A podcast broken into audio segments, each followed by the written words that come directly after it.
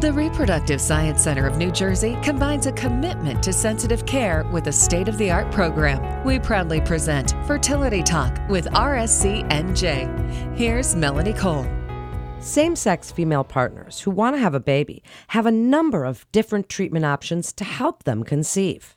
Joining me today is Doctor William Ziegler. He's a specialist in reproductive endocrinology and infertility, and he's the medical director of the Reproductive Science Center of New Jersey. Doctor Ziegler, it's a pleasure to have you join us again today. Tell us a little bit about same-sex female couples that want to have children, and what are their options? When we're addressing the same-sex couples, we have different treatment options for them, and it really depends on which way they wish to proceed. In many cases, we are focusing on only one of the partners in getting pregnant, but it's becoming increasingly popular for these couples both want to play a role in conceiving a child. And some women feel it strengthens their bond with both the child as well as with each other. And that is where reciprocal and just I V F comes into play, where one partner supplies the eggs to be used for I V F, and the other partner is basically going to act as the gestational carrier and just of the pregnancy. Well, thank you for that explanation. So tell us a little bit more about reciprocal I V F and how the process works. Kind of walk us through it. During our first meeting, we really need to identify which partner is going to be contributing an egg or eggs and which one is going to be the carrier. We like the patients to not have really any infertility issues, and in that situation, it gives them the highest success rate. The partner that's going to be donating the eggs will need to go through an ovarian stimulation to produce multiple eggs, similar to a normal I V F cycle. Her eggs would then be extracted, and just from her ovaries, they'd be fertilized with donor sperm, and that's something else that we have to identify is whether they're going to be using a known donor, whether they're going to be using an anonymous sperm donor. The partner who's going to be carrying the pregnancy, her uterus is prepared for the embryo transfer. So we really need to kind of synchronize both of their cycles. And as the one partner is getting stimulated, we have to monitor the other partner who's going to be the carrier to make sure that her lining matches and just the embryos once they are created. And if everything goes well, the embryo will be transferred into the carrier's uterus to grow and progress through the pregnancy.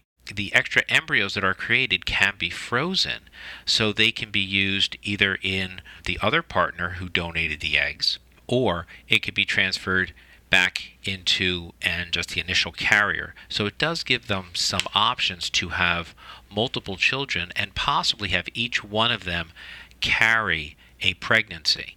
We'd rather it not be at the same time just because of the issues that issues in which could arise from that, that if I have two patients that are pregnant at the same time and which are their partners, we have to be concerned they may be delivering at the same time or have pregnancy complications, which could also affect their relationship as well as the pregnancy. Doctor Ziegler, how do you help your patients decide which partner should provide eggs and who should carry the pregnancy? Tell us what goes on with that.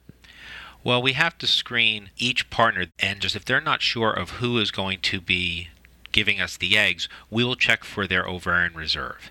How well are their ovaries acting?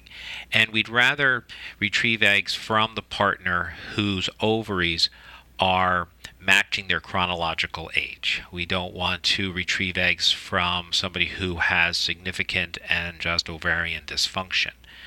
So that's how we would determine uh, which partner should give us the eggs. But in many cases, they come into our office and they already know who is going to be uh, contributing the egg part and who is going to be the gestational carrier. For the gestational carrier individual, we would need to, uh, again, that we check their hormones, and we'd also check their uterine cavity and make sure there's nothing deviating the cavity like a uterine septum or a polyp or a fibroid, um, just so we can maximize their chances.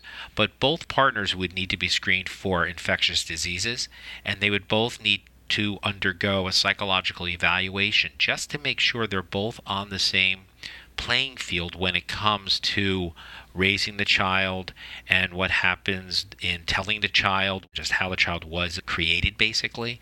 So we want to make sure that every that conflicting information is kind of settled and they're both on the same page in proceeding with this treatment option. Well, that's a very comprehensive screening situation. Tell us a little bit about some of the legal and emotional considerations. And you mentioned in your screening some of that, but expand a little about when women are deciding these things and what's the legal considerations going on. Yeah, well, I think the legal issue with reciprocal in vitro fertilization is quite complex, and it can vary from state to state. The best thing to do, and what we always offer our patients, is they need to consult with a reproductive lawyer, because you really need to figure out what are their parental rights, and does the uh, person that doesn't deliver the child, do they have legal rights for that child, and do they need to legally adopt that child? Um, I really do think that the parenting laws nationwide have not really quite caught up with fertility technology. And having an experienced attorney to help you through this process really helps. That some states recognize both partners as being parents, and then if they're legally married.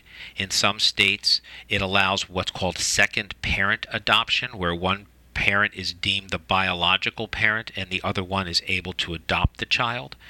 So I think that's something to really consider, getting a reproductive lawyer to help a couple go through all the maze of the legal aspects. Well, thank you for that answer. And as far as sperm donors, how is that process started?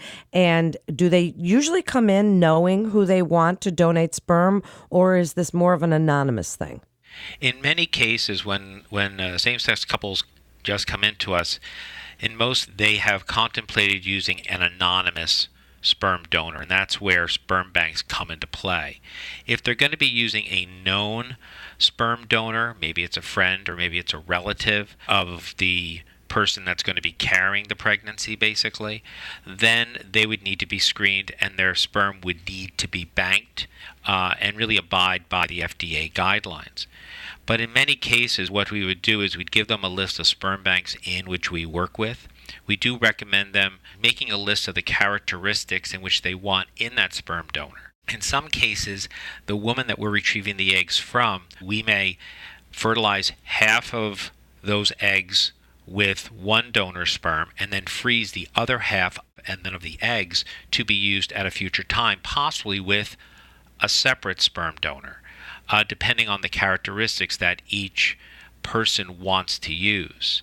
Sperm banks are pricey, but the sperm are screened for illnesses and then as well as genetic issues. These donors have uh, waived any parental uh, rights to the child.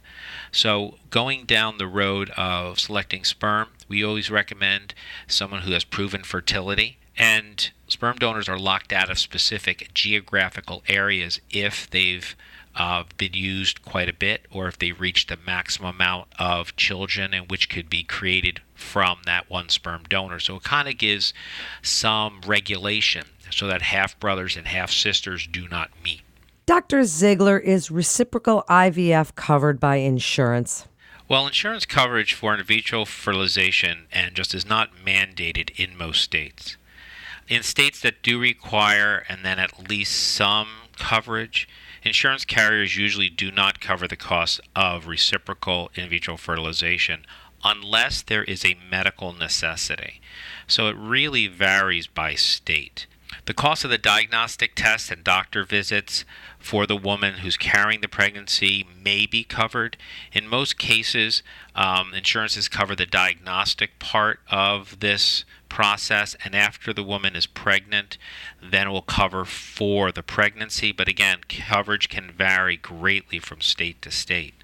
In general, the costs of reciprocal in vitro fertilization are very similar to those and then of I V F using a known egg donor. The woman who undergoes uh, treatment to create the embryos while the other is being prepared and then for a transfer. On the average, a fresh cycle is probably can range anywhere between uh, six to nine thousand dollars plus the cost, and then a fertility medication. And in some cases, if someone is paying out of pocket for this, there can be some discounts coming from the pharmacies. But again, it can be quite expensive, especially, and then if you're using uh, donor sperm also. So in through our practice, we do have packages that make this more affordable, and we have some other programs to help with the medications. So it can offset that burden or that cost, which could be psychologically traumatic. With all that said, and with everything we've covered, that reciprocal I V F can be a good choice for same-sex couples who want to have a baby together. Uh, I think the big thing is patients need to come in here and have discussed the whole process between each other, and really come back with um, with them both being accepting and just of the whole process. Um, this does involve uh, the doctors, and then as well as lawyers kind of getting involved.